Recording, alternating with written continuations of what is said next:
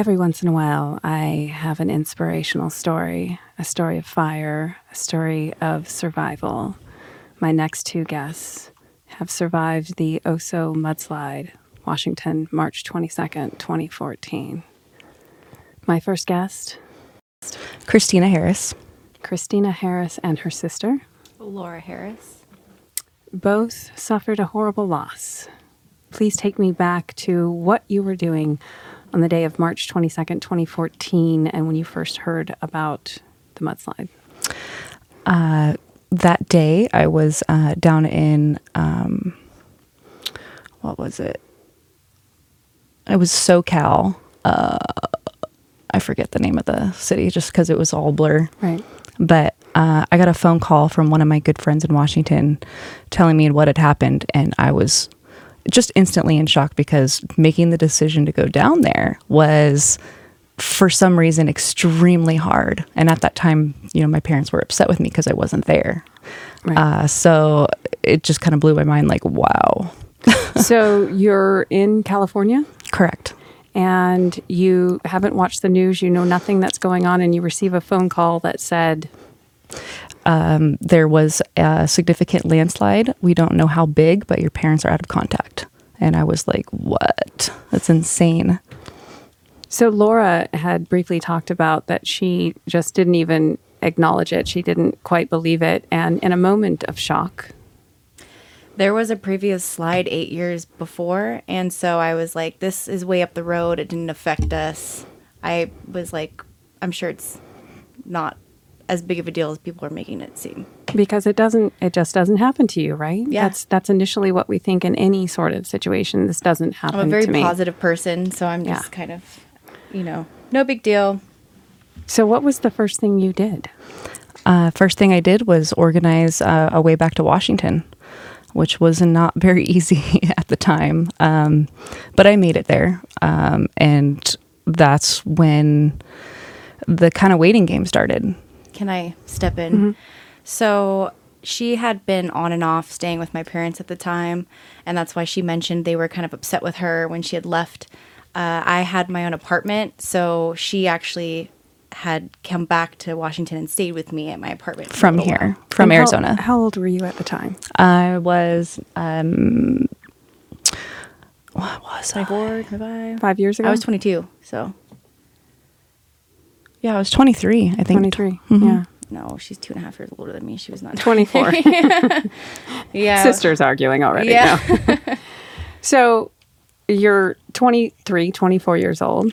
Um, you'd been on and off with your parents, like all of us, I think. I, I have that same experience. Like, no, mom, dad, I'm doing what I want, and this is what I want to do with my life. Um, were you hit with guilt? You know, the thought crossed my mind. Uh, and then I kind of came down off that thought and, and thought, you know, on real terms, like what would be going through their mind, Right. you know, and I knew that they wouldn't want that to be kind of their last impression, you know, and so um, I just, you know, briefly, but I knew that there was a set of expectation and, and things that that I should step up to the plate and and do. Nice. So you know that kind of overruled, you know, um, It's a a lot of things. It's a strange thing that happens when you're stuck in a really tragic situation. Um, it can be loss or it can be, you know, even something like an illness. You never know how you're going to react to it. Anger, Anger. you know, Yep, mhm. exactly. Um, I know in every different situation that I've been in, I was a different person throughout each situation. Mm-hmm. Um, sounds like you took the bull by the horns, got yourself there, and then you had to just wait. Why did you have to wait, Laura? Well, they had a apartment in the city, and we kind of had to figure out what we were going to do and wrap things up with that. It was a um, uh, an older community living apartment. So the plus. fact that we were there, kind of waiting on word, I mean, it was a good thirty days. So these people were pressuring us, like, you can't live here. You're not above fifty five, you know. And it was it was kind of harsh So it was Uh, kind of a housing situation that was supplied to you. no, this was mom and dad's, um, you know, Oh, you had apartment. another little apartment, Gotcha. Right, but it was it was an older community like apartment, Gotcha. like where you can only be fifty five and older. So you got there. You have no guidance. You obviously they haven't found your parents' bodies yet. Is that correct? Correct. I was living there for the uh, past 30 days with them before they died, which Yeah. was a blessing. Yeah. Yeah. So how many days until they did find your parents' It was. I think it was 29, 29 days. And we didn't think it was going to happen, you know? During that time, did you go up and go through it? Go look at the site. Were you allowed up there? No. Uh, it took some time to build up to that. But once I did, I was waist deep in the mud digging At for things. two months. How did you keep yourselves from going crazy? I, I would not have listened. I would have thrown them the finger I'll and went up start. there and started digging. I mean, we Yeah, grieved that's how I completely did it. differently. So I just kind of acted like nothing happened. I, you know, I kept Reclused. continued to do what I was already doing, and She was a recluse. yeah. yeah, I I just kept working and and trying to be as positive as I could, and just kind of keep it in the back of my mind. I like to call that um, it's a self defense mechanism. Your body and your brain knows how much you can take. It knows how much you can handle, and to keep yourself from breaking, you followed that instinct. You did what you had to do for you. I'm a true believer in everyone grieves differently, and you have to do what you have to do, because otherwise, you probably would not have been here. You dove right into I was, uh, well, complete opposite. I mean, yes and no by choice, uh, due to the circumstances. Uh, I was not ordained to be administrator and executor of both of the estates. Uh, there was an aunt that was supposed to step in, but because how Chris played a story, which was our cousin, um, her son. Um, he committed suicide. He was also a first responder out there. He was in the army and had a lot of trauma. and it was Um, during this time that he committed suicide as well. about two weeks after the slide happened. Yeah. And because of this scenario, um, my aunt couldn't take on the responsibilities of the estate. So I was like, I'm going to step up. Yeah. I'm going to step up. I'm going to learn how probate works. I'm going to learn, you know, how this process is supposed to go. You know, it was, it was extremely hard, but I knew that, Someone that I had to do it. Mm-hmm. Yeah. Mm-hmm. So we've got two very young women, early 20s, thrown to the wolves, Yep. nowhere to go. I'm in my 30s now. Actually. No, well, at the time, time, yeah, at the time, thrown to the wolves, and you just had to figure it out. It was difficult. So what did you do? How did you? What did you pull on? What did you grasp on to keep yourself eh, centered in any way? I mean, being involved in the community really helped a lot, you know, and for some odd reason, talking about it Mm-hmm. and spreading their story and going out and getting my hands dirty in the mud and, and Yeah. finding things that were in our house and then creating new things with that. You know, it, um, it helps Mm. Love me, it helped me process, you know. And so, this community, which you guys have stayed together over the years, you've built a memorial, and you have some a significant event coming up. Yes, we've been actually planning uh, the memorial for the past six years. Uh, well, I guess it started after that, but for the past several years, we've been planning on what that's going to look like, and um, the the county actually gave us an opportunity to design it. So um, we have a, a small part of it kind of th- there already that we're going to build off of, but Yeah. uh, we're still searching for um, you know people to invest into the memorial and and uh, you know make it what it is that we that we dream it's going to look like. So, tell us about the memorial. What is it going to look like? So, for the past several years, I've been present over phone conference. Um, and then there's been meetings that happen, you know, maybe once every couple months up uh, in Oso and also in Darrington, which is the two cities that the slide is in between. Um, and all the families would meet together and throw out ideas of, of what what is going to be memorable for them? What do they want to see out of the project? Because this is going to be our area where we go and and you know remember, our loved ones. Yeah. so you know there was key aspects laying on the table of, of this is how you know as a community uh, we think that this should look so Yeah. that has been developed and and it's it's beautiful it, it is it is really beautiful the county purchased uh, about 13 acres uh, on the actual slide Yeah. land um, and um, i think we're going to be using about six of those to um, to build the memorial around there's going to be a fountain as the entrance and um, as you kind of walked through it. You're going to be um, led on this kind of trail where there's going to be benches in between 43 cedar trees, and each tree is going to represent uh, someone that had died at the slide. So we'll, we'll have two there, mom and dad, and um, it'll just give. Uh, we also want it to be um, an uh, education center to educate people about the geological, you know, event that did happen in the Pacific Northwest, and um, you know, and also remember those who are lost.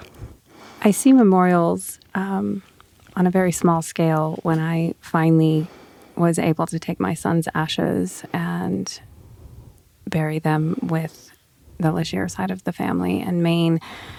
I felt a little bit of closure with that, mm-hmm. that I finally sent him off on that beautiful journey. Mm-hmm.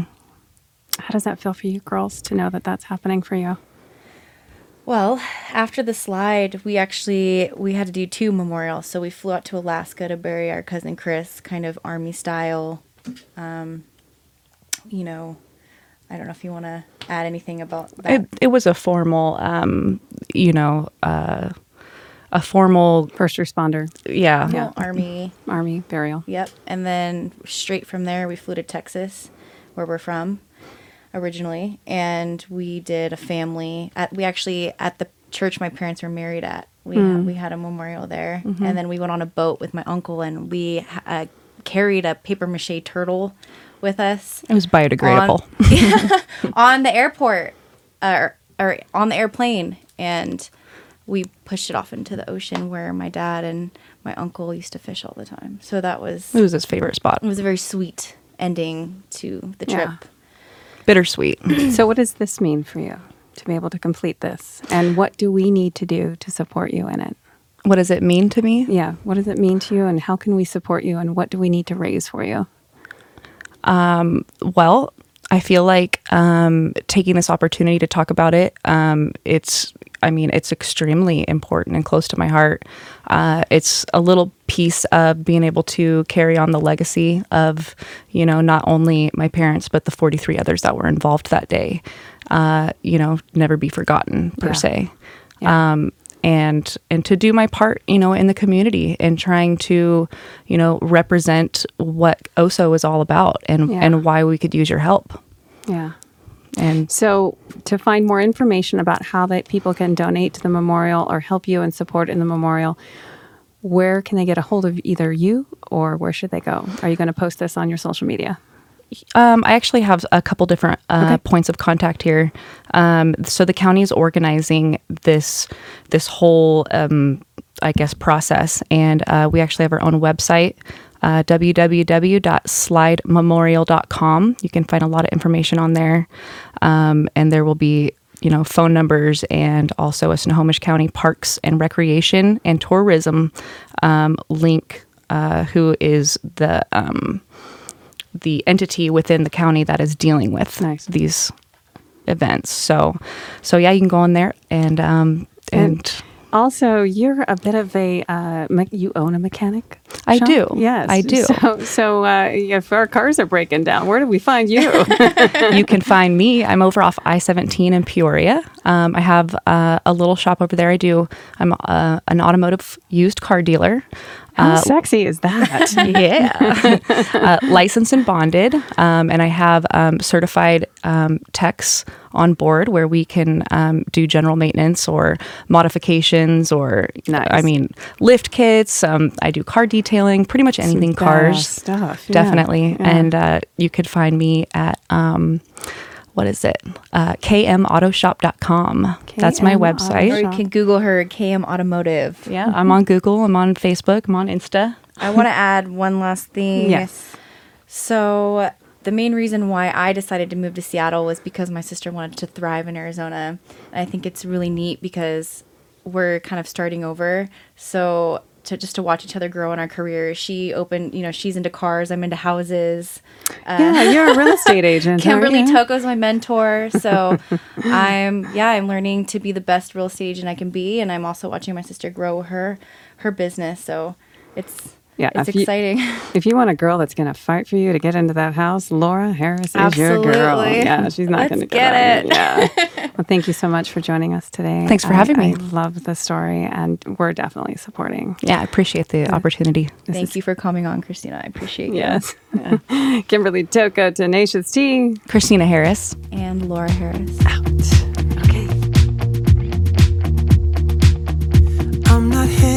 The stars, driving down the boulevard at night. Playing Coldplay on repeat, watching people on the street as I go by. And it doesn't even matter to me where I go. I just feel I need to take a ride. Got my coffee cup to go,